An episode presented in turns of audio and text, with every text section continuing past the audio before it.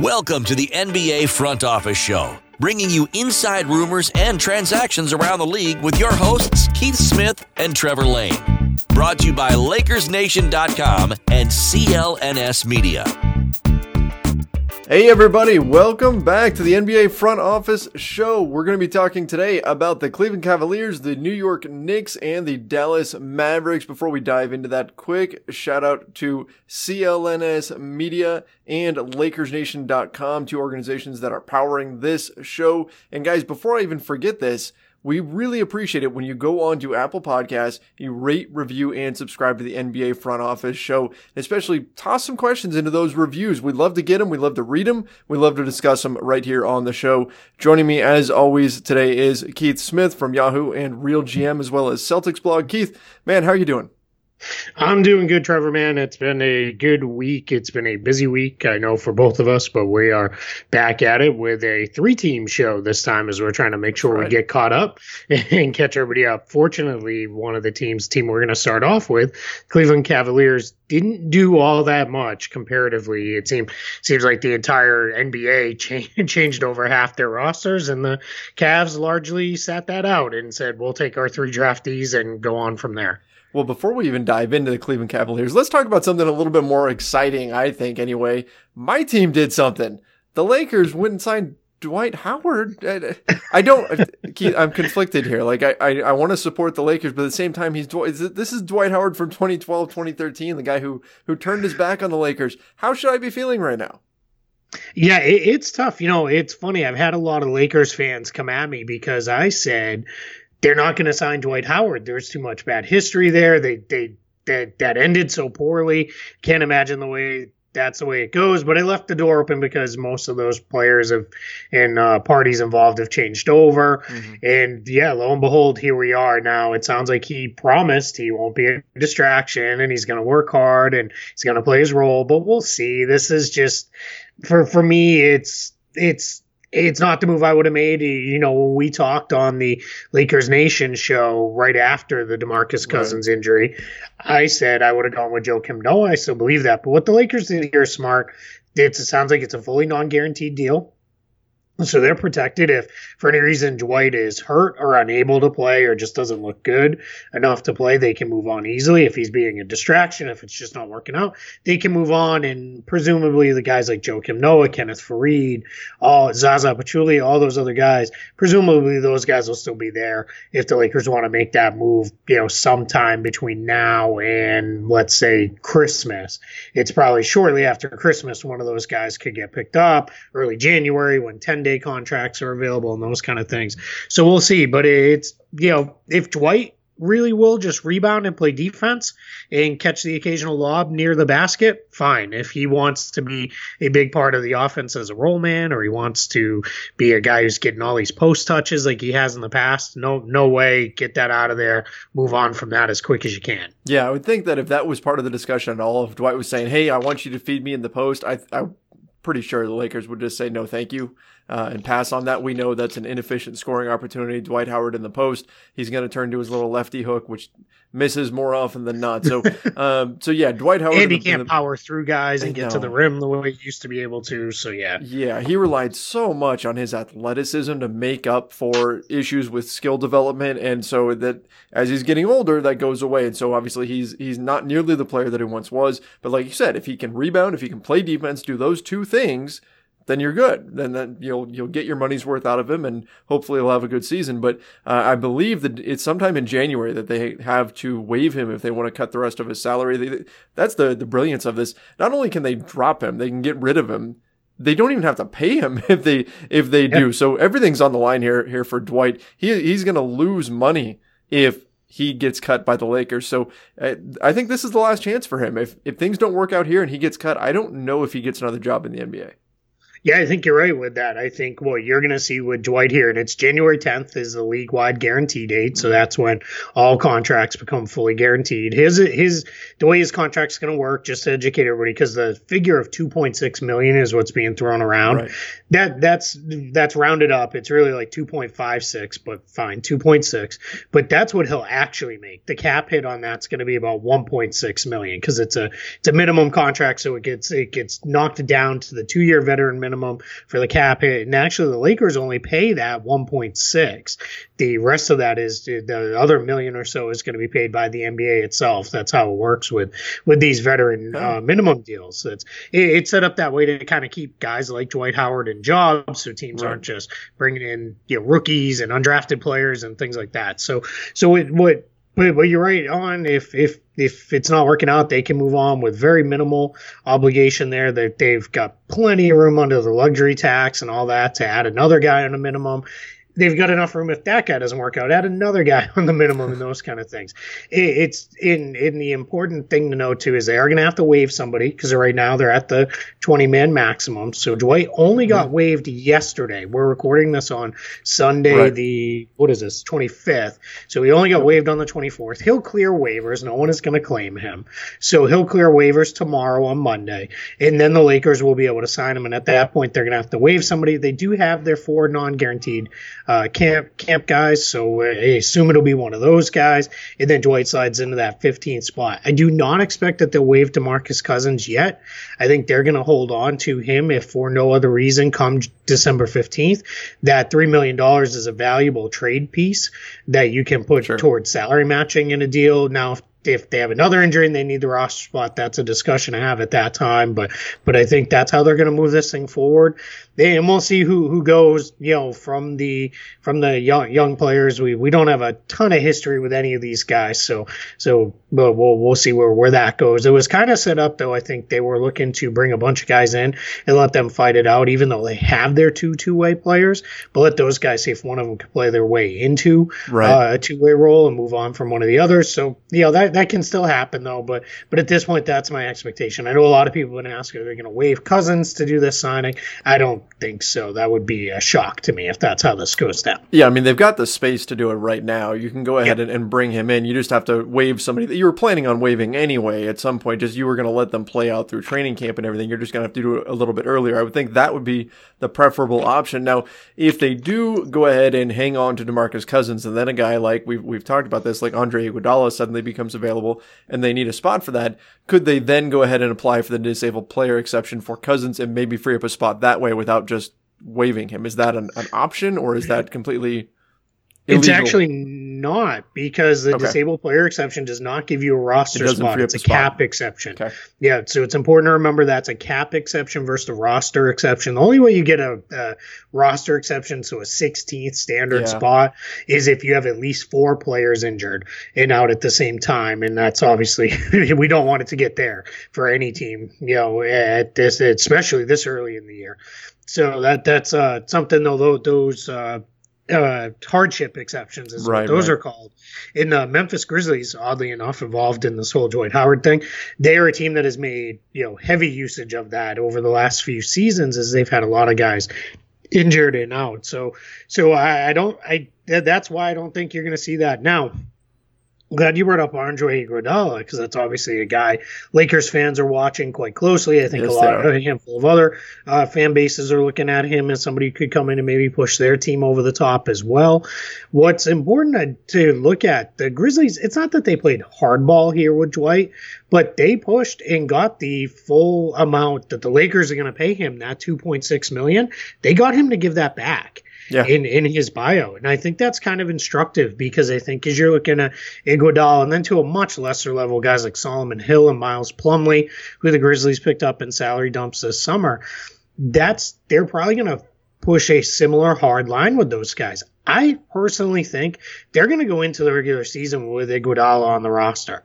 I don't think they're just going to waive him. Now, if a trade develops, but I don't, the problem is, as we've talked before, about half the league can't be traded right now, maybe even yeah. a little bit more than that. Because and, he's making seventeen million. That's that's gonna be tough. exactly. Yeah, so you gotta you gotta pile some some money together to get there to match on him. So I think what you're gonna ultimately see is they'll carry him into the regular season, use him as a good veteran to have around their very you know young transitioning roster, mm-hmm. and let him him be that guy, and then they'll open things up and see what deal comes to them that is best. I don't. I it would be kind of a surprise if they just simply ultimately waived him because I think they could make a team trade for him. Now, if it gets close to the trade deadline and nothing is really materializing, probably even before then, probably around that Christmas period when most of the league is eligible to be traded, then maybe they free that up. But but we'll see ultimately where that goes with that. So it's you know the, the Lakers put in a tough spot with Boogie going down, and we we knew it was going to be one of a handful of guys, and it sounds like they they liked what they saw from Dwight most, and he, even last year when he wasn't very good, he could still rebound. So yeah. if he can just do that, even just that, and provide a little bit of rim protection, that's more than you're going to get from anybody on the minimum. The the thing I'm hoping for, and we won't spend a lot of time on this, so is I'm hoping this really does force them to say, all right, AD, you got to play some five like especially at those critical minutes. But that was right. going to happen anyway. He just doesn't want to start there. No, he doesn't no, no. want to play 30 minutes a night as the five. Crunch time. So exactly, crunch yeah, yeah. Playing there crunch time and you're good. Go.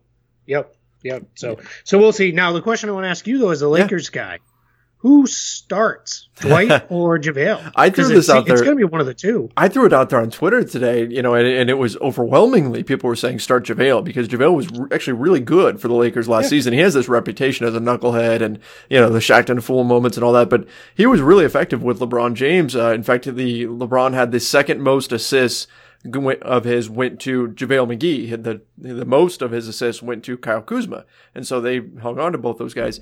But uh, JaVale has a nice chemistry with LeBron James. He's really good at, at just catching and finishing, and that's what you need with with playing with a guy like LeBron. So I think he probably is in the lead at the moment. If we've heard amazing things about how good Dwight Howard was in his workout with the Lakers, how blown away they were, and all these things.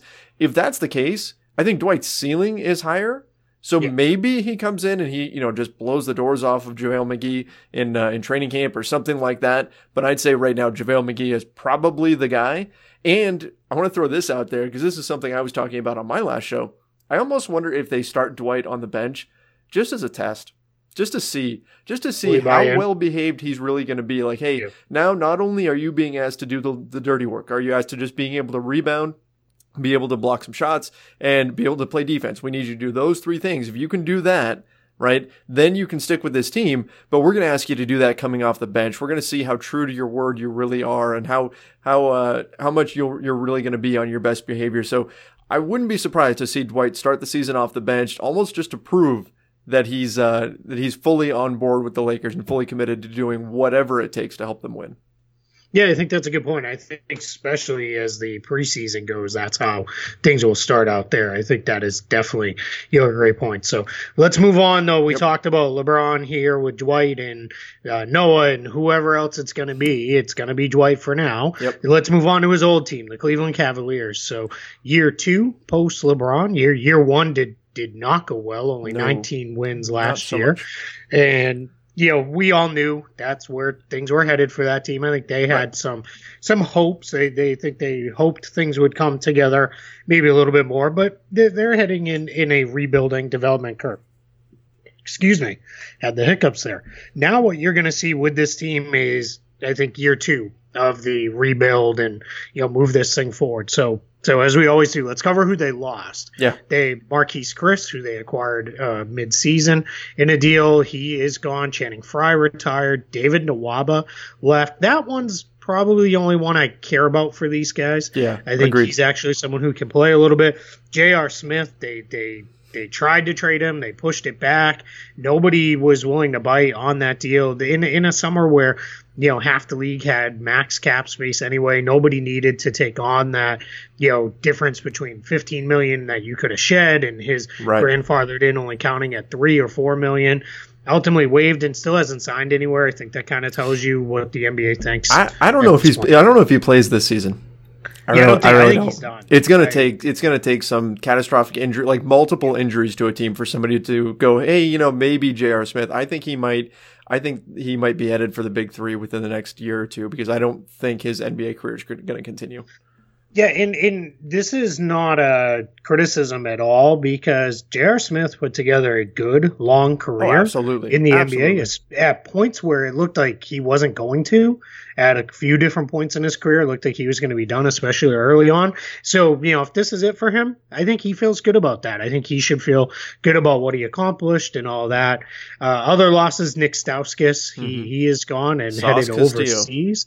That's it. Yeah, he's he's going to go over, look to rebuild his value overseas and get back. And then they're two two way guys. They're they're swapping them out. Deng Adel and Jaron Blossomgame are both headed out. So now what they added let's go. This is a short list here. So it's Darius Garland, yep. Dylan Windler, and Kevin Porter Jr., all first round draft picks in the 2019 draft. Garland was their own pick, uh, Windler was their own pick, and then Porter was a pick that they acquired from the uh, Detroit Pistons. They bought that pick at the end of the first round after the Pistons had acquired it from the Milwaukee Bucks. And then some camp guys, Jarell Martin, veteran forward, had recently played with Orlando, mm-hmm. coming in on a non guaranteed deal. Malik Newman and Levi Randolph, uh, a couple guys who b- bounced around a little bit. Randolph was with the Cavs last year, and then JP Macura, who was on a two way with the Charlotte Hornets last year, is coming in to compete. And then they did sign one of their two two way spots, uh, Dean Wade, a big man out of Kansas State.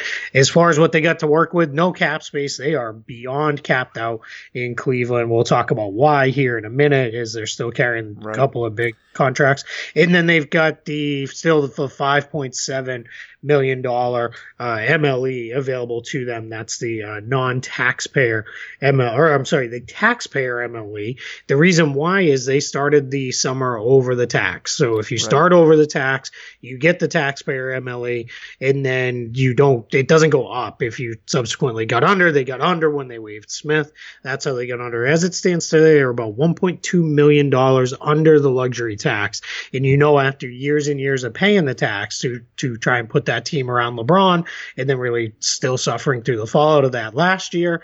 They're going to do everything they can to stay under the tax. So now that might mean shedding one of those big salaries. So so we, we know they still still get a couple of those, but we'll get to those in a minute. What do you think of the draft? What, what do you think of those three guys, Garland, Windler, and Porter? Um, I, I didn't have a problem with with any of them really. I thought I was a big fan of Darius Garland. I liked that that pick for as someone who likes Darius Garland, though, I think this was the worst landing spot for him simply because they already have their their point guard of the of the future in Collin Sexton. That was the guy that they got the previous year, and so now you're putting them together and saying, oh, the two of them can can just play together. It'll be no problem. It's a two guard backcourt. It's going to be just like C.J. McCollum and Damian Lillard. No problem, right? Well, I tend to look at CJ and Dame as the outlier. I don't think that they are the model that you can necessarily necessarily, if I can speak here, build upon. um, but and I think back to like the Minnesota Timberwolves when they drafted Johnny Flynn and, and Ricky Rubio together and said, "Oh, it's no big deal. We're going to play them together. Everything's going to be fine."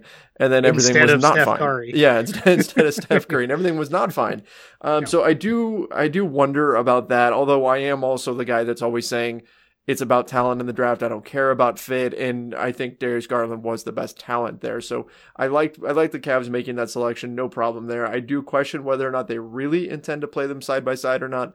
It'll be interesting to see there. Um, as far as the guys they, they went for at the end of the first, like you said, they're so close to that to that tax line that you might as well you know if you can just add on another young player there there's not much else they can do they're kind of stuck yeah. in the mud this season because of that because they have no room to really do anything else. So if you have just enough room to add one more young player and it's not really going to hurt you long term that much, you might as well go ahead and do it so you're at least doing something this season to build for your future because this is going to be another lost season for them. There wasn't there wasn't a whole lot they could really do and that's why we saw them not really do a whole lot this summer. Yeah.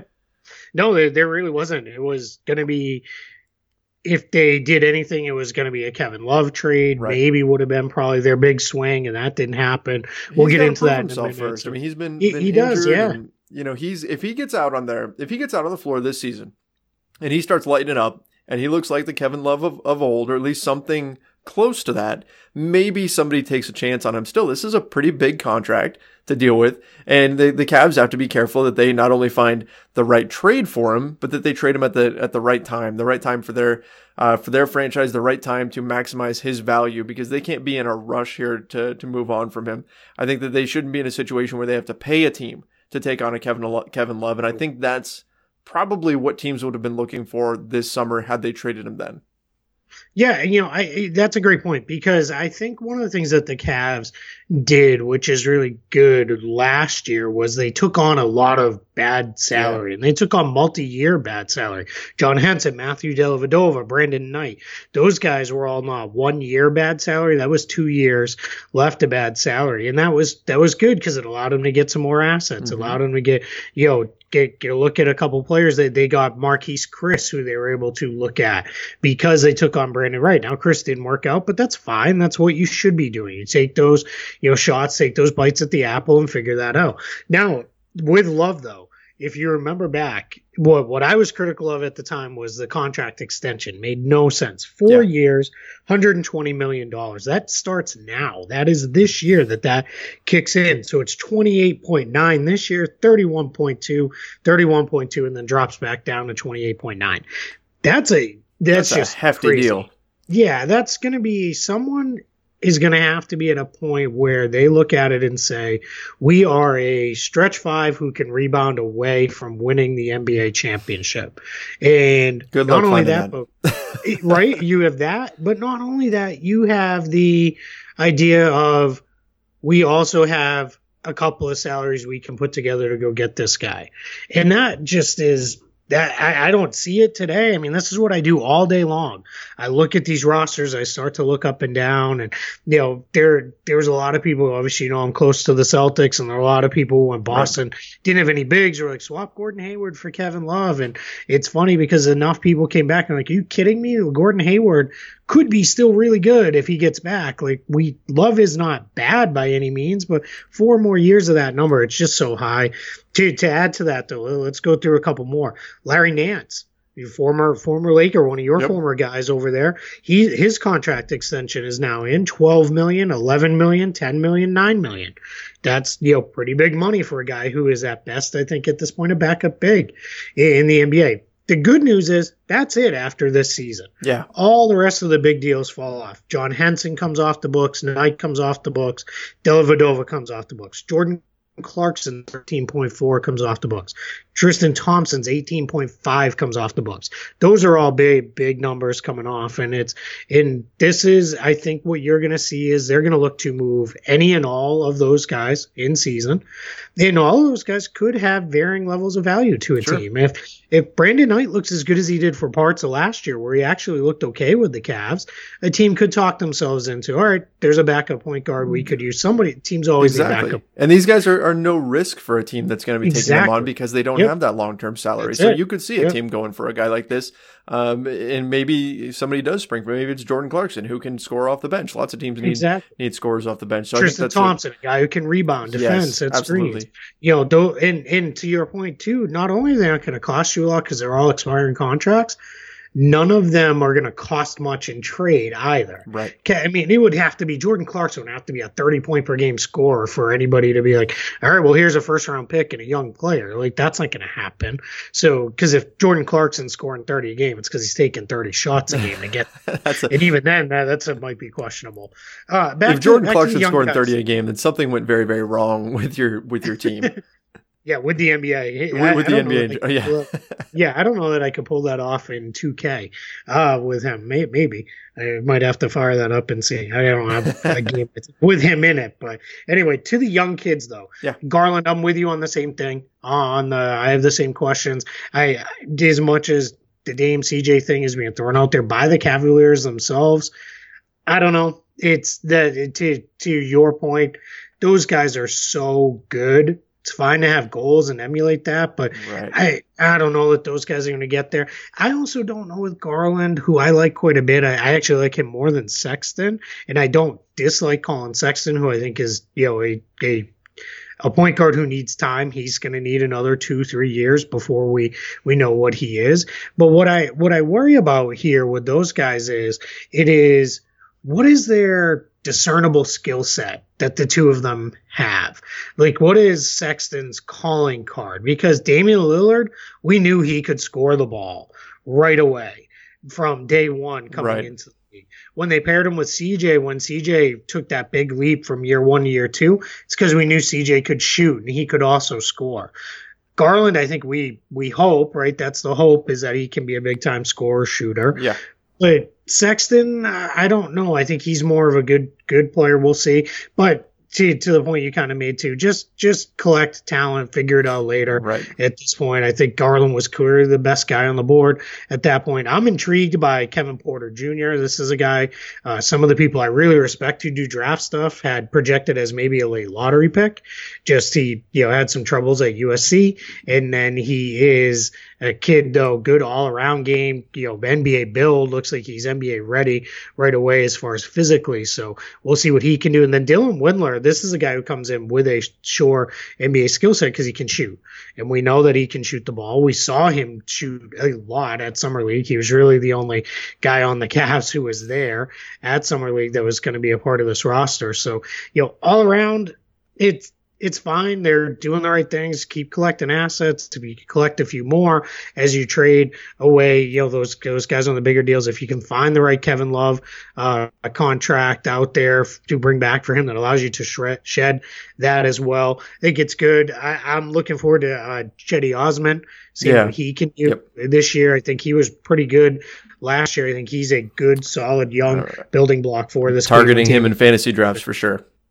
Yeah, yeah, he's a, he's a guy who could. Yeah, if you're looking for a guy who could be maybe a 20 point per game guy, he could be that guy this year as, uh, as well as chipping in in some other spots. So, um, the over under for them last year 19 wins. Some of that's colored by they weren't trying so hard down Yeah. this down the stretch. I don't see any reason to believe differently this year. So it's a little high for me, 24.5. I'm going under. Yeah, I, I'd have to go under two on that.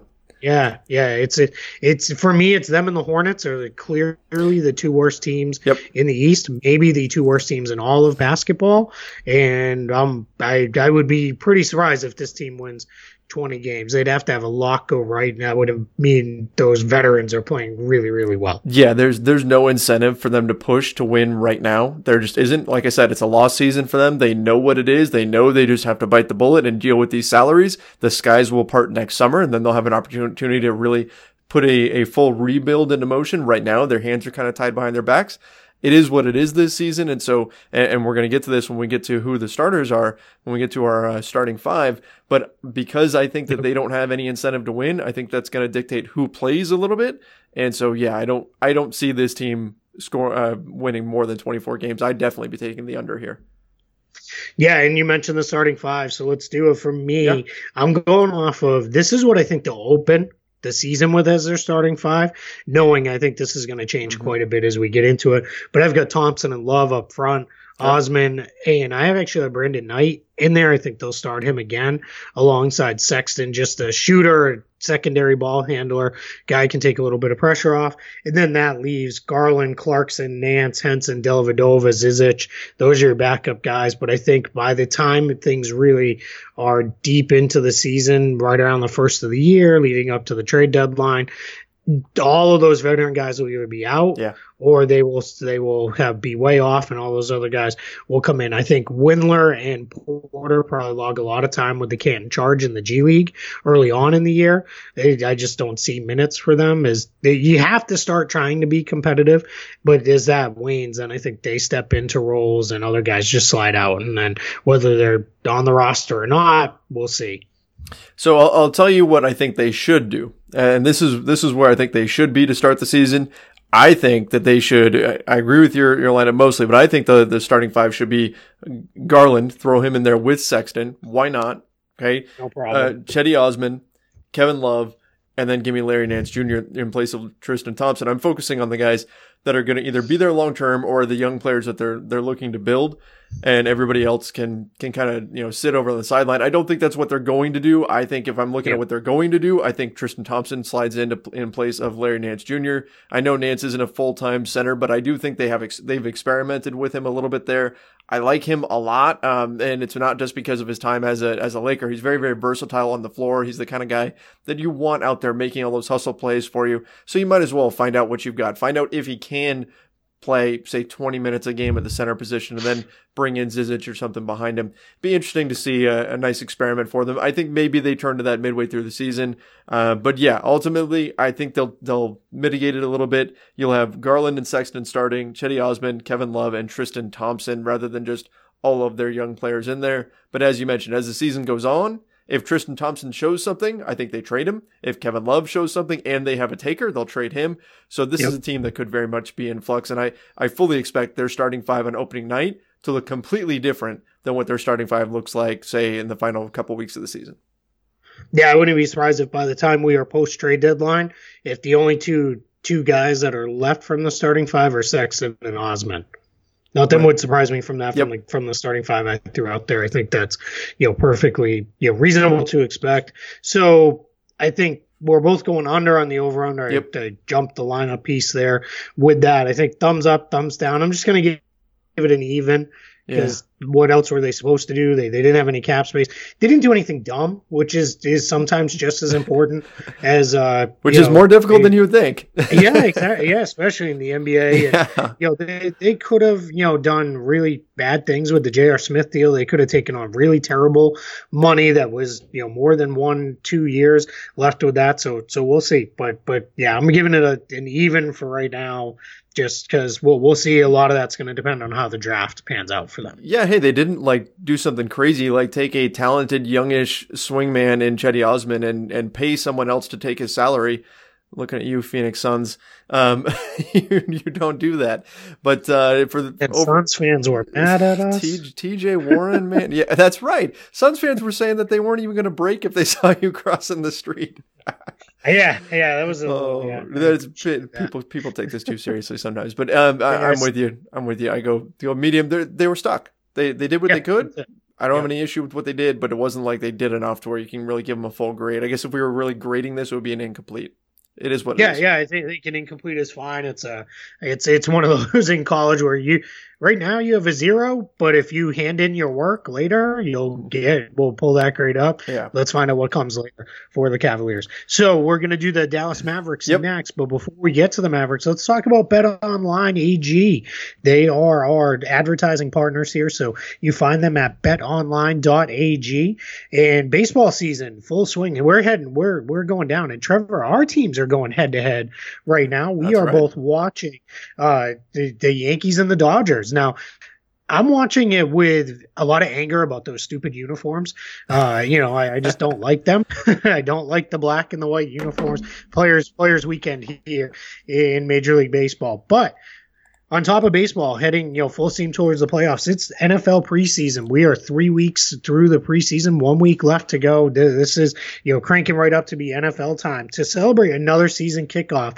BetOnline.ag and CLNS Media are giving you a 50% welcome bonus on your first deposit. Head over to BetOnline.ag or use your mobile device to join today and use promo code CLNS 50 to receive your welcome bonus. Don't sit on the sidelines this football season. Get into all the action with betonline.ag, your online sportsbook experts. Please see BetOnline's general rules for additional terms and conditions. A minimum deposit of $55 is required to qualify for this bonus. Again, that promo code is CLNS50 at betonline.ag. Please see BetOnline's general rules for additional terms and conditions regarding bonuses. Now let's do it. Dallas Mavericks. Let's talk so, about them. Yeah, they they uh did they, another team that didn't make huge changes, but they did some stuff as far as re-upping with guys and bringing guys back. They did, and they didn't make huge changes because they did them at, at the trade deadline. Correct. Right. So that's that's, that's why they they did their shopping there instead of in the summer. So that's yeah, that's why. That, that's it. I always say I the one of the, the recent trades that I use for this is Blake Griffin of the Pistons. Yeah. The Pistons made their big offseason move a year early when they went and got Blake at the trade deadline. Mavericks did this when they went and got Kristaps Porzingis. So let's start there. Kristaps Porzingis, as expected, full five year max deal, player option at the end of it for Porzingis. Is they're going to pair him with Luka Doncic, who is that's it. Those that's their duo going forward. They're hoping that those are the guys mm-hmm. that the Mavericks build around to you know bring bring them back to to the playoffs and ultimately to the title contention. Then their other moves involved resign. They re-signed four other players on the roster. So Maxi Kleber, Dorian Finney Smith, or I'm sorry, mm-hmm. three other players. Uh, Maxi Kleber, Dorian Finney Smith, and Dwight Powell all were were re-signed, and, and I was right, four players because JJ Barea. There you go. Yeah, JJ Barea Andrew Bynum's favorite player. So Andrew favorite. That's right. Uh, the, the, Miami Heat's bane of their existence, I believe, kept them from a title. JJ Barea. Yes. Uh, Northeastern Boston product, Northeastern's own JJ Barea. So yeah, he is back as well for another year. I I presume it's only a, matter of time before Devin Harris is back as well, because you know I can't envision Devin Harris playing. You know? yeah, yeah, why not? Might as well uh, with that. But then they did add a couple of free agents as well: Seth Curry and yep. Boban Marjanovic as they brought those two guys in, and then Delon Wright, another guy that they added as well, mm-hmm. and then a couple of two-way guys, Antonius Cleveland and Josh Reaves in the draft. Isaiah Roby, he was their only draft pick this year after they traded the picks away to get Porzingis at last year's deadline, and then Dakota Mathias, he's another guy coming in on a camp deal, a bit of bit of an uphill battle for him. So the Mavericks kind of I I don't want to say loading up, but they retained their key guys and then they they added a couple of nice players who should be rotation pieces in Curry and Marjanovic. Um, I think that's going to be really big. And Delon Wright, I think, is going to be huge for them. I think ultimately Delon Wright ends up this team's starting point guard. Yep. So, you know, kind of curious to see. Are you in on Porzingis five year max deal?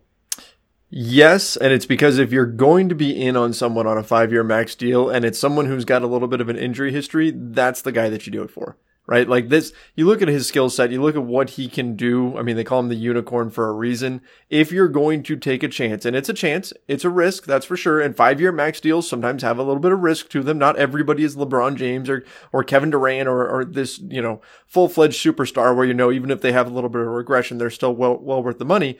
But if you're going to take a gamble on a guy, you're going to take a gamble on a young, big player. He's what seven four, can shoot from outside, can do a little bit of everything. That's the kind of guy that you take a chance on, especially when you already have a young piece in Luka Doncic, because the upside of this is so high. If both of these guys hit, if they mesh together, you've got a contending team for the next decade right? Built around those yep. two players. So that's the kind of gamble that I like to see rather than the kind of gambles that some other teams might take where they're, they're throwing big money at a guy who doesn't really deserve it. And then they have a regression and yeah, you've got problems. But Porzingis, I think is the guy that to go for. And have you seen the pictures of Kristaps Porzingis going around lately?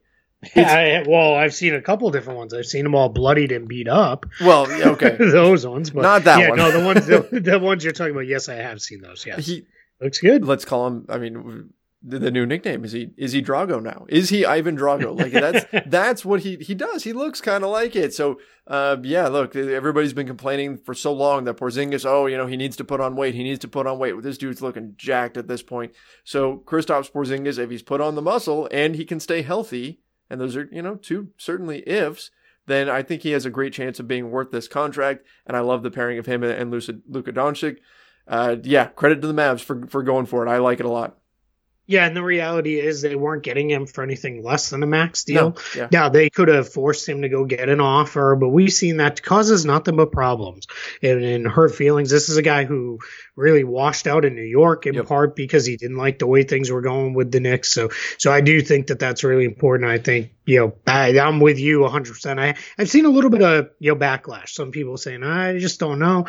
And if your concerns are that you believe he's never going to be healthy, well, I can't argue that. That's that's completely fair because this guy has missed yeah. considerable time in his first four years in the league, including an entire season last year. So so we'll see. Uh, their their off season moves. Oh, did you have something else? Well, so I was going to say yeah. he missed the entire season last year.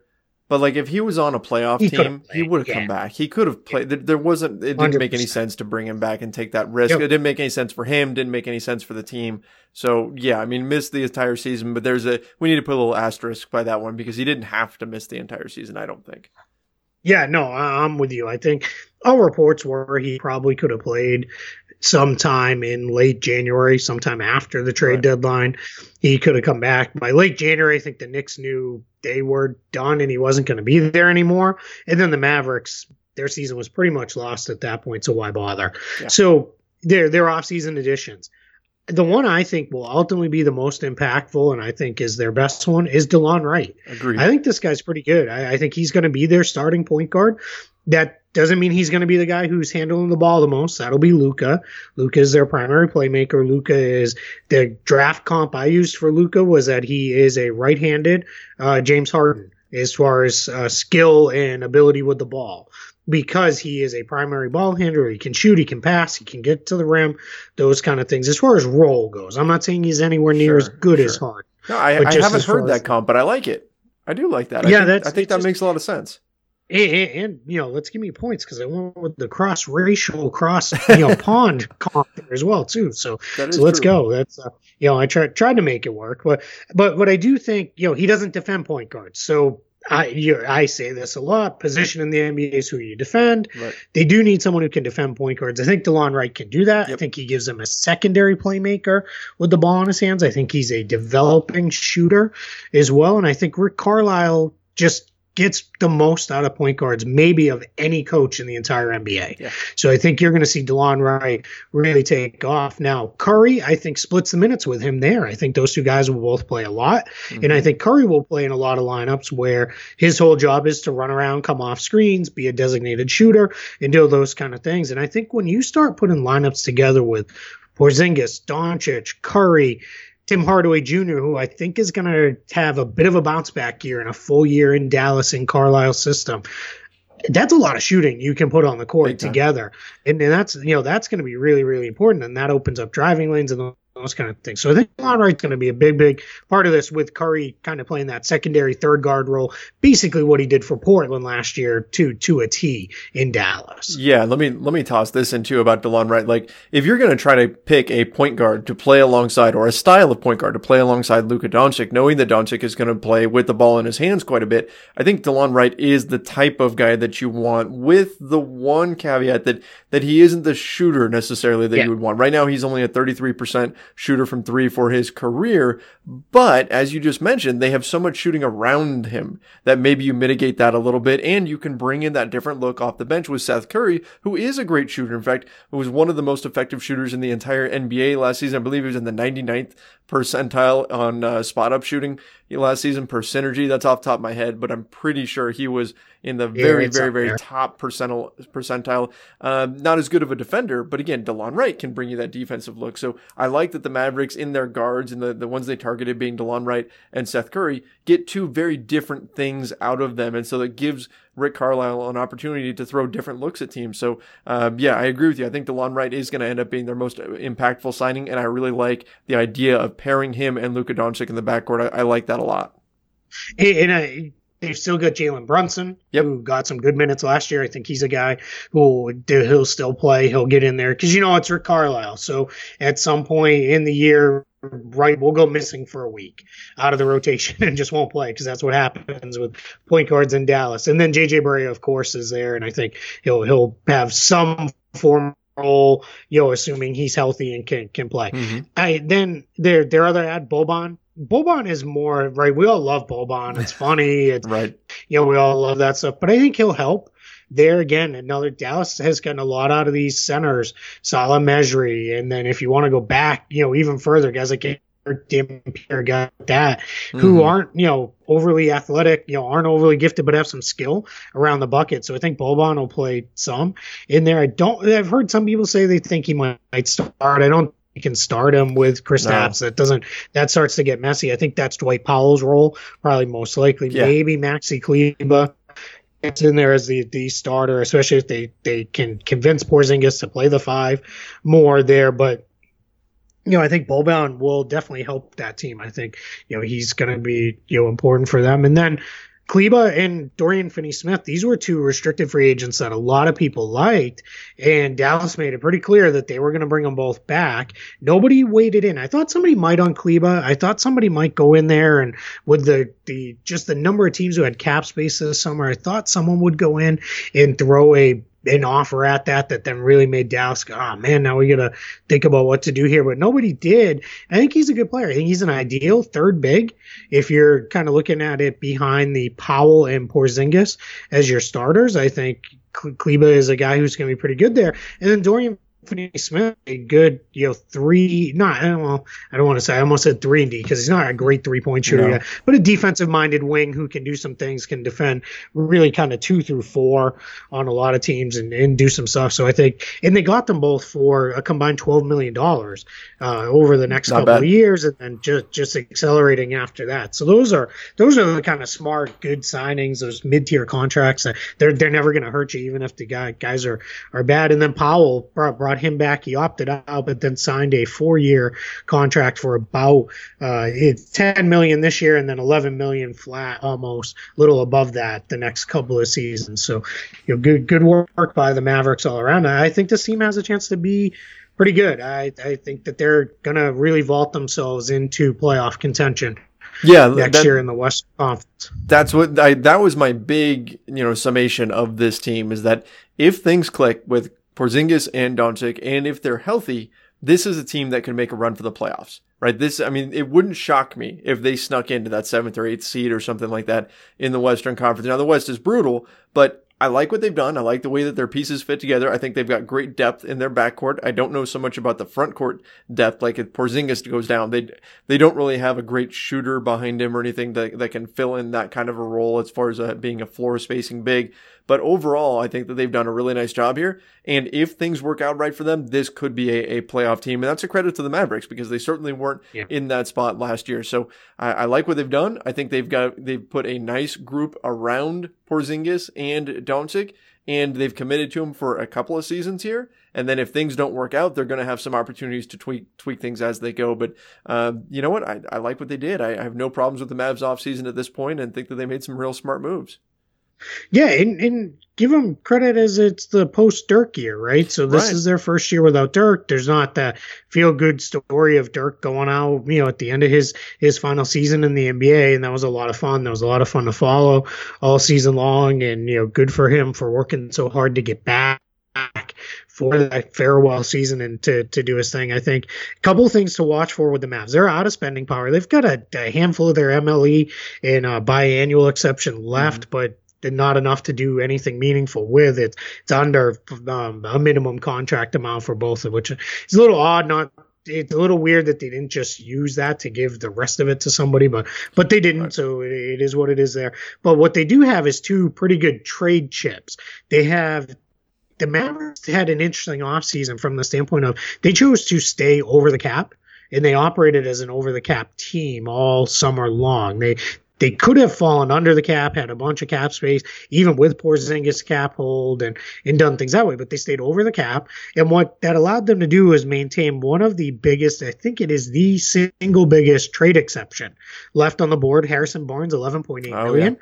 So that, that's a big one. Uh, now a trade exception can only be used by itself. You can't combine it with salary. You can't combine it with another trade exception, but still that's 11.8 million. But they also have Courtney Lee as 12.7 million expiring deal that if they don't waive him, which again, kind of similar to what we're talking about a little bit with the Cavaliers, I don't think they'll just waive him or like the Lakers with DeMarcus Cousins at the beginning of the show. I think they'll keep Lee on the books because why not? It's not hurting anything. Yeah. You don't need the roster spot and just keep it on the books. And then that's a, that's a nice piece to go get something else to aid in the playoff push. And let, let's say you've got him and, and let's say a guy like like uh, Finney Smith or Kleber. Let's say Kleber is out of the rotation or Dwight Powell. Now you put that together, that's $20 million of matching salary. And that's a big enough amount that you can really make an impactful move. So I think Dallas is really setting themselves up to bounce back. It's, it's, as much as I said playoff contention, I don't think they get there this year. I think no. the West is just a little too deep for them. But I think as a couple of the teams start to age out um, that are ahead of them, I think Dallas is well positioned. And I think once they're in, they're not going to be out again for for a while. Yeah, they've set themselves up well for the future. Um, let's should we go into starting five? Let's let's yeah yeah let's, let's, let's do it because I'm curious. I want to hear yours because I'm okay. curious to see what you think. So here's what here's what I've got. I think that Delon Wright is certainly going to be their their starting point guard. They went out and got him, I, so I think they're going to go go with him. Luka Doncic, obviously, I think that guy's definitely going to start. Tim Hardaway Jr. yeah, he's all right.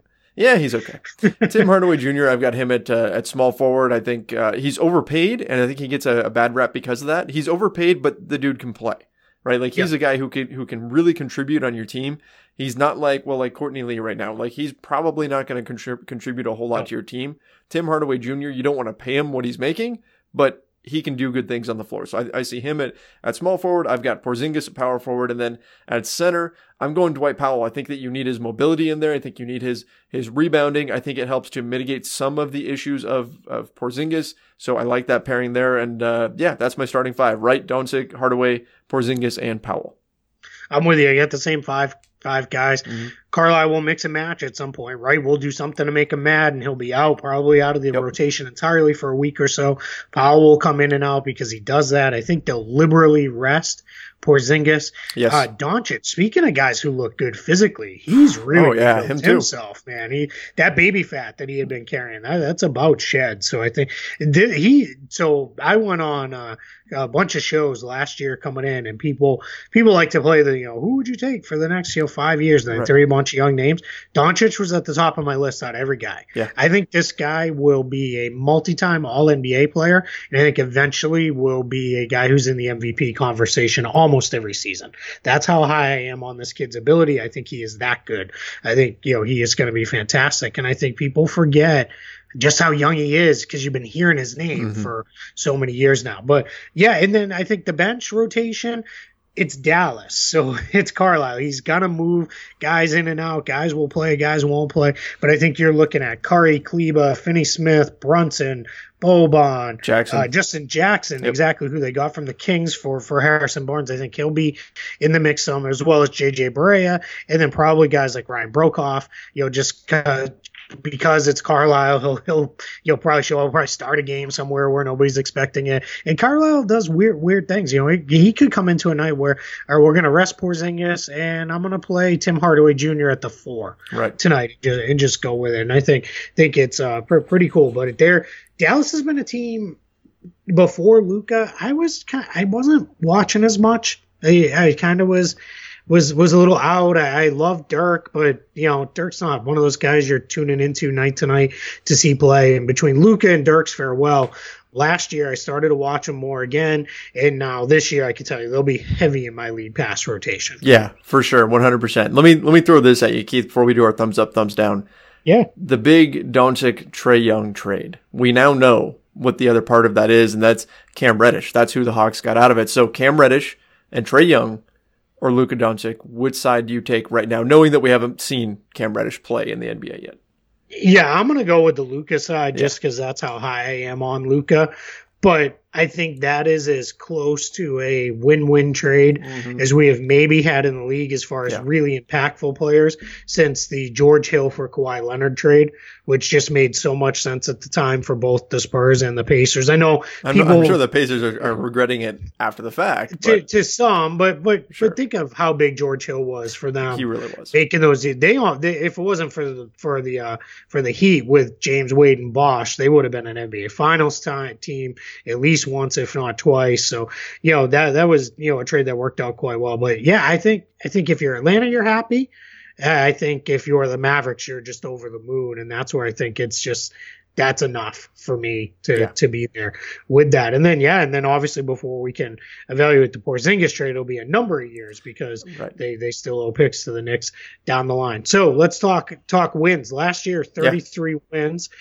That's probably a little lower than it could have been. I think again another team that kind of shut it down towards the end of the season. This year's over under, so it's right at basically you're either picking them to be 500 or better or under 500. It's 40.5 for the Mavericks. Ooh. So I'm gonna go over because Okay. I think they get to 500, but I don't think it's enough to make the playoffs. Okay. Um, I'm going to say I, I already said there is a chance that things break right for them and they make it into the playoffs, but I'm assuming that he'd get there with you know say 45 wins or somewhere in that in that range. So it was 40.5 is the over under. I'm Yep. going to give the I'm going to go under and it's not so much me taking a shot here at the Mavs or anything like that or saying I don't believe in them. It's more that's how good the Western Conference is and how difficult the West is going to be. And because I think the Mavs are going to understand that this isn't their year to contend or anything like that. It would be nice if they could make the playoffs, but I think they're going to really prioritize health for Porzingis and Doncic, which could could mean some load management days and things of that nature. So I'm going to go the under, but I'm still really high on this team long term. Yeah, I only really like to pick the over if I'm really confident that they're going to be way over it. So I can see that too. Because the the other thing, unless you're really confident, I could see this team being chugging along at that 41, 42 win pace. Right. Look up at the end of March and say uh, we're not going to make the playoffs. Porzingis starts resting, Doncic yeah. starts resting, yep. and they just kind of shut it down, and that that ends up costing them three, four wins. And then the next thing you know, this is a 38-39 win team instead of a 42-43 win team that maybe they should have been. So so I get that. Thumbs up, thumbs down. I'm giving them a thumbs up. Yep. You know, I, I, I'm, you know, per- perfectly, you know, I think this is a terrific offseason. I think they did all the things they needed to do. You can quibble a little bit with the Powell deal that's you know may, may be questionable there, but it's not going to kill you. $10, 11 million dollars for a rotation big is just fine. I think the Curry pickup is terrific. I think Porzingis re-signing him. I think they got great value deals. Two of the better value contracts in the or three of the better value contracts in Delon Wright, Maxi Kleber, and Dorian Finney-Smith. And then of course you know Luke is back and Porzingis. Uh, so yeah, and, and Isaiah Roby, you know, interesting guy. I think could uh, be in that Finney-Smith mold maybe eventually down down the line. So I I, I think you know brighter days to come here for Dallas. We're we're headed in the right direction. Yeah, I agree with you. Thumbs up. All I right. dig it when teams when teams go for it, and they're um you know they they're definitely not playing it safe. They took a chance, traded for Porzingis, and uh, I hope it works out for them. Yeah. So speaking of playing it safe, let's talk about a team whose offseason pivoted, and I think they then played it very safe after yeah. things didn't go go their way. If safe, if yet uh, odd decision making, maybe. I'm curious to see what you think. See now, now Suns fans are in your head a little bit. You're you're you're trying to be it, nice right? to yeah. them at this point. I know, yeah, and, and, and, another vocal group, more vocal than the Suns yes, could, sure. could ever hope to be. But the New York Knicks, that's the team we're going to close out. So Kristaps Porzingis' former team, and so let's let's get into it on the Knicks. The guys they lost. So this is a pretty lengthy list. So I'll just run through it. But I don't think any of these lost players outside of one is a major impact loss for the Knicks.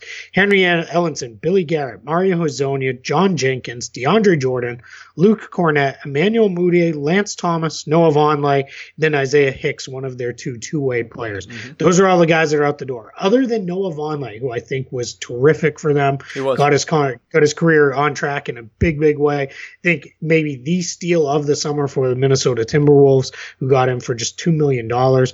That's that's just ridiculous that no team paid him, including the Lakers and the Celtics, both missed yep. big time. Should have gone for him. Yeah, absolutely. You, you, you know could add a really good good player uh, for very little money. But anyway, it's those are the guys that are out. Guys coming in. Let's hit the hit the draft first. R.J. Barrett and Ig, uh, Ignas Brazdeikis. Hey, uh, pretty good there, Keith. Yeah, hey, that's I, not an easy one to say you know, it's funny. I can do those ones a little bit better. It's my family's Lithuanian, so oh, right, the, right. all those kind of names uh, start to sound a little more clean to me than some of these other ones.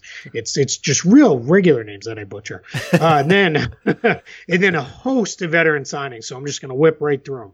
Reggie Bullock, Wayne Ellington, Taj Gibson, mm-hmm. Marcus Morris, Alfred Payton, Bobby Portis, Julius Randle, and then a couple camp guys, uh, Lamar Peters, Kenny Wooten coming in for camp deals uh, for the New York Knicks, and then leftover guys just because it was so much change. Let's talk about who's still left there. Uh, Mitchell Robinson still there, and Dennis Smith Jr. still there, who they got for Porzingis. Kevin Knox, last year's first rounder. Alonzo Trier, one of the finds of last season. Uh, Damyean Dotson, Frank Ntilikina, and then their second two way player, Kadeem Allen, he was on a two year, two way contract. So a mm-hmm. lot of turnover for this Knicks team. I'll just give you my quick hit and then I'm going to throw it to you, okay. Trevor. Is the Knicks struck out and struck out early, no big names. And I think they did the right thing. They, they didn't fool around waiting and playing the Kawhi Leonard waiting game because they were never in it you know, and that's not a. I'm not trying to make a dig at the Lakers there. Trust me, I promise, because the Lakers did the right thing. Because if right. you could get Kawhi, yeah, no, we uh, we've talked about that. I I yeah, I, I know what you mean with that. So so I think the Knicks did the right thing, and then they pivoted. But what they did was they they instead of in typical Knicks fashion, They didn't sign any of these guys to like four year deals and say, hey, Wayne Ellington, four years, $10 million a year. He's going to be a huge part of things, yeah. like they did with Courtney Lee and all those things. That said, yeah, that's kind of, I'm just meh about the whole thing. It doesn't doesn't do that. And we can get into why, you know, after you kind of give your thoughts on where this roster sits now. I mean, can we even really get into why? Like, I don't know that there's a clear, a clear why oh, for yeah. this. There, I don't know that there's much uh, method to the madness at, at, this point. Like, I like the guys they went after.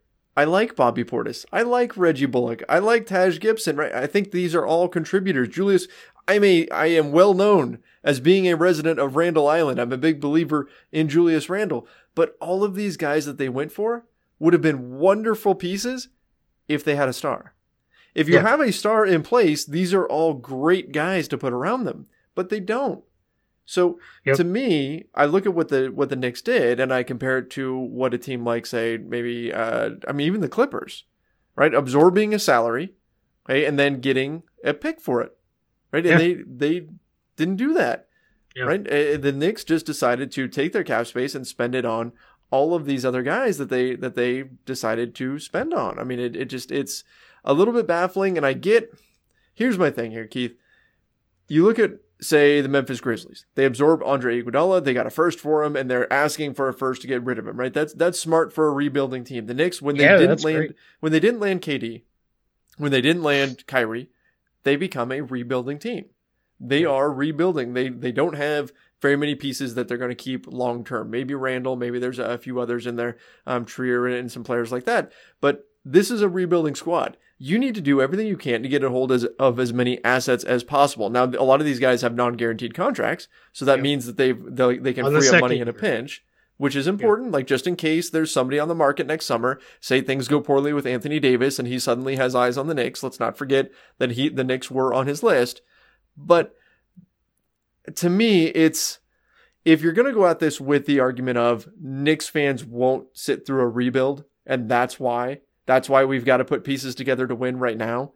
To me, that's insulting to Knicks fans and their intelligence. Yep, I think if, if you're going to ask, if you're going to tell me that Philadelphia fans can get behind trust the process and not completely walk away on their team and continue to support it and continue to be diehards, there's no reason why Knicks fans won't do the same thing. Knicks fans understand. Knicks fans understand the game. They know what you're doing. You don't have to go and blow all of your money on guys that make maybe help you win five more games, six more games, something like that over the course of a season, rather than make smart moves and pick up future assets. I don't get why the Knicks did what they did, even though I like the players that they got. Yeah, so the only thing I'll tell you what somebody from the organization told me, which okay. which I can buy into. This was at Summer League. This was right when you know I like to call the summer the season of hope because everybody loves everything they did. They yep. they think they made all the right moves. But what they said was we want to be competitive to start the year. And I think they are far more competitive for this group of veterans than they have been in previous seasons instead of completely bottoming out. And uh, let's take the Memphis approach, right? Memphis sure. ate all these contracts for these guys who aren't going to be a part of things there. And I think they're going to really bottom that thing out. And that's fine. That's where they need to be. I think for the Knicks, they want to put RJ Barrett, Kevin Knox, Dennis Smith Jr., they want to put them in competitive game situations where they're not just playing minutes. They're playing some meaningful minutes, at least early in the year. The other thing is, I'm going to give them credit because all of those partial and non guaranteed second seasons, or in the case of Randle, third seasons, that makes these guys all very easily tradable. That's they true. can move on from these guys with very little problem. I think guys like Wayne Ellington, Marcus Morris, Bobby Portis, Elfrid Payton, because teams are always looking for point guard help late those guys will all value come the trade deadline because you can move on from them all really easily. You can just, you know, slide them over in individual trades, and that's where you can maybe start to, you know, eat a bad contract, pick mm-hmm. up some some some draft picks or young players that you might like with those kind of things. So I think they're the Knicks. It feels like to me they're going to have two seasons. They're going to have a season that runs until about January, mid January, where they are maybe even late January, where they're not good, but they're at least competitive. Then they look up and say, yeah, this season's done. We're out. We're not going anywhere. And then they start selling all these guys off at the trade deadline. And then the second second half of the season or so, last quarter of the season, however you want to look at that, that becomes the RJ Barrett 40 minutes a night, Kevin Knox 40 minutes a night. And they'll lose Right. and probably lose badly, but that becomes the development time. It, it's just it, what what what bugs me most is I just think they went a little too far. Yeah, If you have Wayne yeah. Ellington, what do you need Reggie Bullock for?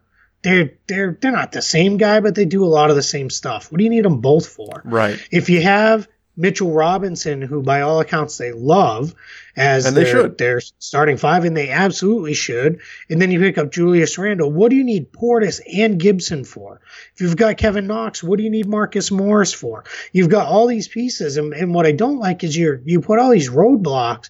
Um, competitive is one thing, and make the young guys earn their roles, but like, what? Why Dennis Smith Jr., Frank Ntilikina, you should that should be your your point guard tandem. Figure it out behind those two guys. Elfrid Payton, sure, he might help you win a couple more games, but it's going to be at the expense of minutes for Smith and Ntilikina. And it's just now, now instead of having a clear ten man, you know. mess. Rotation where it's everything. Yeah, now you've got 12, 13 guys who all need minutes, and that's impossible. I, you know, and I like David Fizdale. You can't, you, you can't do it. It's not going to happen. And yes, I get it. Somebody's going to say Reggie Bullock might not even play for half the year. That's an even better reason not to sign Reggie Bullock. you know, like you should have just let him him go, let him go get healthy somewhere, and then catch on with a team later in the year that needs shooting. So yeah, they just went too far. That's that's my single biggest issue with this roster right now. Let me make a prediction here, Keith, because I saw I've seen this with the Lakers for years now, where they go they sign these guys on one year deals, and they and so they've got all these expiring contracts, and it's okay, we're going to hit free agency that next year, we're clearing cap space, all that. Here's the problem you wind into wind uh, wind up with when it hits say January. February, when things start getting tough, right? Right now, everybody's optimistic about everything. Everybody loves their team, and Yep. and everybody's great, and they've all put on ten to fifteen pounds of muscle. They're in the best shape of, shape of their lives. Blah blah blah. Right? That's what's happening right now. January, February, it starts to really become a grind. Right? Attitudes tend to pop up a little bit more, and all of these guys that are on non-guaranteed deals for the following season, that they don't know where they're going to be playing next year. When games start getting tough, they're going to be thinking about getting theirs because they've Yep. got to worry about their next contract. And that creates problems when you've got a guy like, say, a Marcus Morris who is there to teach Kevin Knox how to play. Well, now he's in more of a position where he has to beat Kevin Knox. He has to be better than Kevin Knox Yep. and make sure that he doesn't get his minutes. I don't think that's a necessarily a positive environment. I get why you can sell yourself on this, and the Lakers have done it for years, but you Yep. create a whole new host of problems, and it's a real difficult situation for a coach to be in when you have veterans that know that they need to get out there and produce. And for the organization, the best thing is to play the young guys. That's a, a really tough dynamic to deal with. Yeah, Marcus Morris is the one that made maybe the least sense of all to me. Is as you know, well, and, and well known. the most feathers in the process. Exactly. Yeah, he was set to go to the Spurs, and then all of a sudden, the Knicks found themselves with fifteen million dollars in cap space to spend, and said, "Hey, instead of going to the Spurs for nine million, come here for the 15. And I think I'm never going to fault a guy like Marcus Morris, who has made relatively little money in terms of the NBA. He capped out at about five and a half million. Right. So I don't have any problem with him. Go get paid. You know, go go take the money. But from the Knicks side, just eat that 15 million, carry it into the season, Yeah. and see what develops. You know, you did not need Marcus Morris again. Marcus Morris is a good. I would have loved him on the Spurs. I think that would have been. Oh, he would have been great I would have been over the moon. Yeah, for As a Lakers guy, I'm glad they didn't get him because he would have been a perfect fit with them and made them even more Yeah. tough to deal with. Exactly, made it really hard. On the Knicks, oh, okay, what's he going to do for the Knicks? He's going to still be the same guy he is, but in the Knicks, he's going to win a cup. Win again, all these guys.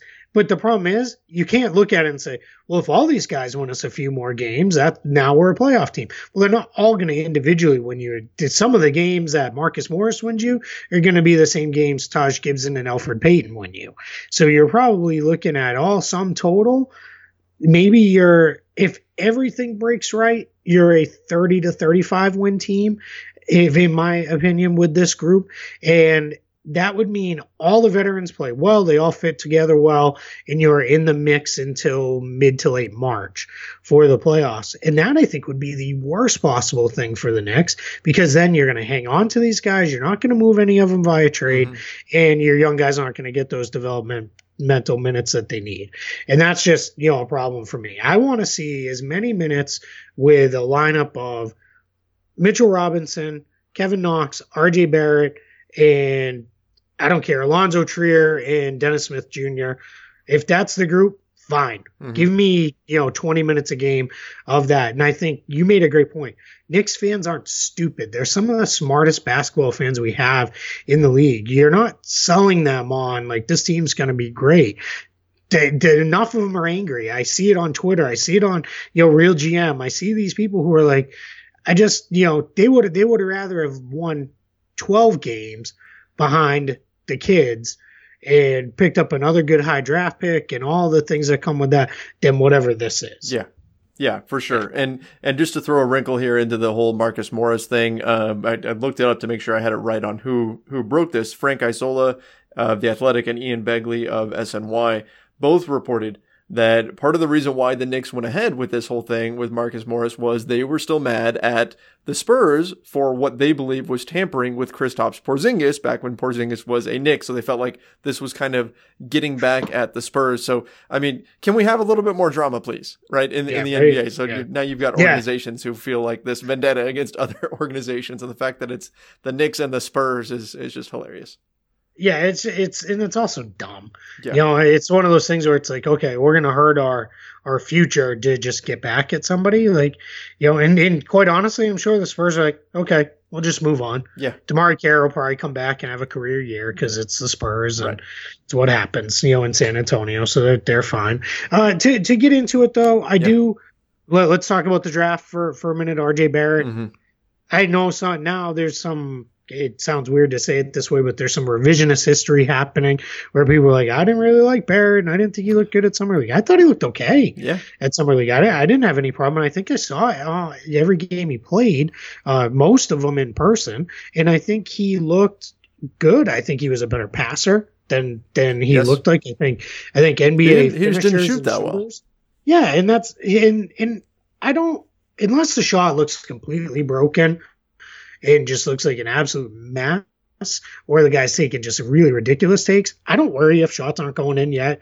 You know, give me give, give me a year or two with these guys. They'll, mm-hmm. they'll, they'll either figure that out or they won't, and go from there. But yeah, I thought he looked good. I, I think I'm perfectly fine with him being being the pick to to the Knicks. I think he was clearly the third best player in this draft after Zion and after Ja Morant, and I think there we're at the point now where it's we spend so much time picking these guys apart that we don't spend enough time on what they can do. And I think Barrett can do a lot of good things.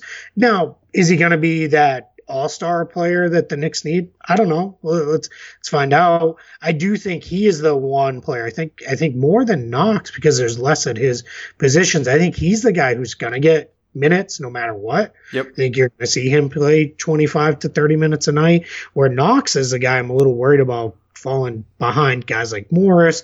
There's really not any minutes at the four for him to play. He can't slide down to the two. So that's that's a guy I'm a little worried about getting getting minutes and touches. And, and I think Knox is one of those guys who might come in when it's if you're bringing him in off the bench, he might have that uh to it's just that I, I got to get some shots up. And yeah. he's going to rifle in shots, and we've seen that in summer league. He's very happy to take a bad shot. Right. Yeah, that's that's been a, an issue, and that's something that we talked about when we went over the Celtics, and we were talking about Jayson Tatum playing alongside Kyrie Irving, taking a taking bad shots because he knew if he passes the ball, he's never going to get it back. Yep.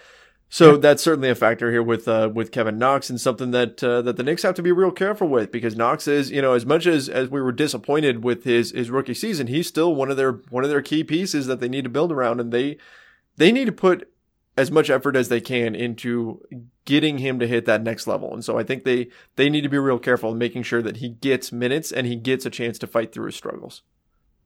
Yeah, com- completely agree with that. I think there is no no doubt about that. And then, all right, so let's get into it since we yeah. think we're kind of t- touching around it. Starting five for them, yes. I think that they are going to go with Mitchell Robinson. I think he is going to start at the center spot. Then I think it'll be Randle Morris, Barrett, I think it's going to be Dennis Smith Jr. I think they're going to ask Payton to come off the bench. It wouldn't surprise me if maybe Payton is the opening night starter and then they eventually transition to Smith. And then the rest of the rotation, I'll just fill it out because it's all the guys you know Ellington, Gibson, Portis, Payton, and Knox. Mm-hmm. I think Trier is probably going to be out on the outside looking in to start the season, at least unless there's an injury. And then the guy who's really, I think, most buried in this rotation that we're just not going to see anything more of, I think he's probably done as a Knick, is Frank Ntilikina. I think yeah. he's somebody who's got, he's got to go somewhere else. I think you know some teams should take a gamble on him at some point, bring him in and see see what you've got in him, see if you can turn him in into a player. Because and then guy a guy like Bullock, I think eventually he's in the rotation when he's healthy enough to play. But it sounds like that'll be sometime into the year uh, with that. So you know that that's what what I'm looking at for the Knicks right now. It's you know it's pretty cut and dry. Who who do you think they, they roll out as a starting five. Yeah, I, I, agree with your starting five. I've got Smith, Barrett, uh, uh, then you've got Marcus Morris in there. I almost wonder if maybe part of the discussion, part of the reason why Morris pushed so hard to get to the Knicks is because there was a starting role attached to it in addition to more money. Um, Randle and Mitchell Robinson. I love the Randle and Robinson pairing. I think that's going to be uh, a lot of fun to watch. But uh, but yeah, I think that's how they roll, and uh, and then we'll see. I think that's going to change as the season goes on. Maybe Kevin Knox slides in a small forward at some point, but to start the season anyway, I think that's the group they that they go with. And I think Mitchell Robinson, just to talk about him for a minute, really, really exciting guy. Yes. I know I still don't think he's yeah, and I don't think he's missed a shot yet from summer league. He just dunked everything, and yeah. you could tell those guys had a lot of fun just throwing him lobs at the rim. But I think what you're gonna have is you're gonna have one night where Robinson puts up like 15 and 10 with four blocks, and then the next night he's in foul trouble five minutes into the game and he falls out mm-hmm. after 10 minutes because this guy goes after every every pump fake, every block shot yep. he can get, and that's that's part of why I'm not overly worried about Portis, who I think is probably best position as a, is as a stretch five, and then you've got Gibson as well. So those guys will get in there and you know as they come. And then Julius Randle, just because it was interesting, I don't remember who it was. Uh, a publication put out he's going to have a breakout season, and I said on Twitter, Break, breakout from what? This guy was almost a 2010 guy last yeah, year. He, he's yeah, breaking out really beyond good. that. He's an, he's an MVP candidate. Like let's not like stop. Like we all know he's not some secret anymore. He we all play. know Julius Randle's good and can play. And again, another guy who I think people beat up on so much because he can't defend. You know, right. he, would have trouble guarding you or me. But I think he is can score, he can rebound, he can pass, he can run the floor, can do all sorts of things that, that are good. His jump shot is continually getting better all the time. And I think I, I like you, I like the Robinson pairing for him because I think Robinson can help make up for the things Randle can't do. Yep. Now you you might see Randle get blown by in a pick and roll coverage, Robinson come over, follow the guy, and then you know you're you're there. But then Gibson comes in and can help do some of those other things. So yeah, all, all around, you know, I think they you know the Knicks they'll they'll be better. So let's get into that. 17 yeah. wins last year. Mm-hmm. Obviously, they were they were uh, what, what, were they saying? Well, we're not trying for Zion yeah, or whatever right. it was. Like they were not trying the, at the end of the year, so it's a little misleading. But their over under is a little high for me, twenty seven point five. Hmm. Again, I think if everything breaks right for these guys, thirty to thirty five wins. It is the Eastern Conference, so I'm willing to price a little bit in there. Yeah. But I don't. I think the East is not. It's not good after the top three or four teams, but it's not horrible. Then your next five or six teams, I think, are all pretty good. Like they're, I think there's a pretty clear delineation. I think the Knicks are pretty far outside of that. So if right. anything, because I think they're going to do a major sell off in season and they'll move a bunch of guys, I'm going to go under be, because of that reason. Because I think that they'll do that. If they stick with this roster and go, I would go slightly over, but I do think they're going to just start dumping guys, you know, as soon as we start approaching the end of January. Yeah. So based on talent alone, I would I would put these guys right around the 30 win spot, maybe 32 wins. But like I said, I think there's going to be some chemistry issues coming with this mix of veterans who are on these non-guaranteed deals. I think that can create some big, big problems with them. So, uh, so I'm actually going to take the under as well. All right, so there we are, and that that's it, man. We're we're there. You want to spin the wheel? Uh, yeah. Well, we didn't do thumbs up, thumbs down, and then let's. Oh, we didn't. Um, I'm gonna give him a thumbs down yeah. just because I didn't like. It, it was probably obvious, but Thumbs yeah. down. I now that's it. I really like RJ Barrett for them. I'm, I'm, high on him. I like Robinson, but he wasn't an addition. I just didn't like the execution of the way yeah. way they did things. But it's not. I'm not gonna go like double thumbs down like it did with Phoenix. I no. think I'm just gonna give them one thumbs down because I think they can get out of this pretty quickly. They can. Yeah, but they're going to have a bunch of cap space next year in a year where nobody wants a bunch of cap space. Right. But like you said, maybe things go south with Anthony Davis. Somebody else will shake loose and something will happen. You know, maybe maybe Houston decides they've got to blow it up and things right. are working there. I Never don't know. know. Maybe, maybe, the Knicks finally re. Maybe the Knicks are the ones who reunite Russell Westbrook and, and uh, Kevin Love together in New York or something like that. Seventy million in cap space. All right, let's do it. Let's spin the wheel. Let's do it. See who's next. Next up, the Chicago Bulls Ooh. And Utah Jazz. So, All right. All right, and we might throw a third team in there if we we gotta gotta push. If we do, we'll do like we did with the Cavs. We'll try to pick somebody who didn't do a, a whole lot, heck of a yeah. lot. But yeah, the Bulls and the Jazz. I, I like, that. that. I like that. Yeah. I, am yeah. Well, interesting. I'm not going to spoil so. it, but uh, but I'm excited to talk about both those teams.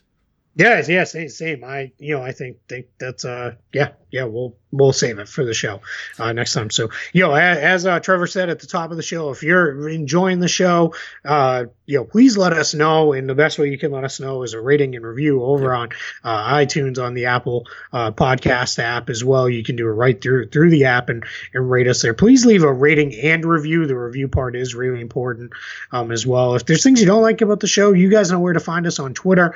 Uh, Trevor, let everybody know where you are at. Yeah, you can find me at Trevor underscore Lane if you do like the show. And if you don't like the show, you can go ahead and message Keith. yeah, at NBA. You can also hit us up on the show's Twitter page at Front Office Show. Uh, is is the Twitter show or Twitter show page uh, there, so you can you can find us uh, on there. But yeah, if there's things you don't like, the other things you want to hear, I did hear from several people who said, "Hey, last year you guys talked a lot about the two way players. You were the only show who was who was doing that." So Trevor and I talked. I talked with with old friend Pete Toll, who is the guy who is all over those two way guys. So Pete is going to come on sometime in a future show. We're probably going to do a one off show uh, where all we do is talk two way guys, maybe some of the more interesting camp guys that could fight their way onto a roster as well. That's kind of Pete's expertise. So, so look forward to that if you're somebody who's really looking for information on those two way guys and, and that, because that's what we want to bring you. We want to dive deep into to what's going on with, with all these things. So, but yeah, we're, we're now through what, one, two, three, four, five, six, seven, eight, nine. We're almost a third of the way through. All right. Through these uh, season previews. So we're, we're cranking along. We're going to get there before the season starts up. I won't say before preseason. Yeah. Uh, let's you know hold there, and then then again we're we're working on maybe a couple of the more interesting teams, getting some team experts to to come in. Maybe we'll we'll get somebody even come on and talk Lakers and Celtics other than the two of us Sounds as well, so we can get a get an outside perspective on that. But you know, su- super excited. It's uh, you know, with this net next time, Trevor, we record, we might have a little FIBA World Cup action to talk about too. Hey, you never know. That would be nice to have some actual basketball being played. Yeah, and th- hopefully it's not another loss for Team USA. The one time we can all come together, and well, not all, because I'm sure we have some international listeners, but at least you and I, we can root for the same team for a change. Yeah, so that'd be that'd be nice. Kind of nice. So so so we'll get in on that. But yeah, please again check out our sponsor betonline.ag CLNS 50 for the uh, 50% sign on bonus over there. The, the, those guys will get you taken care of thanks to CLNS Media and Lakers Nation. Anything else to close with, Trevor? Nope. I think that's that about wraps it up. Thanks everybody for listening and uh, can't wait till our next show. All right. We'll talk to you next time.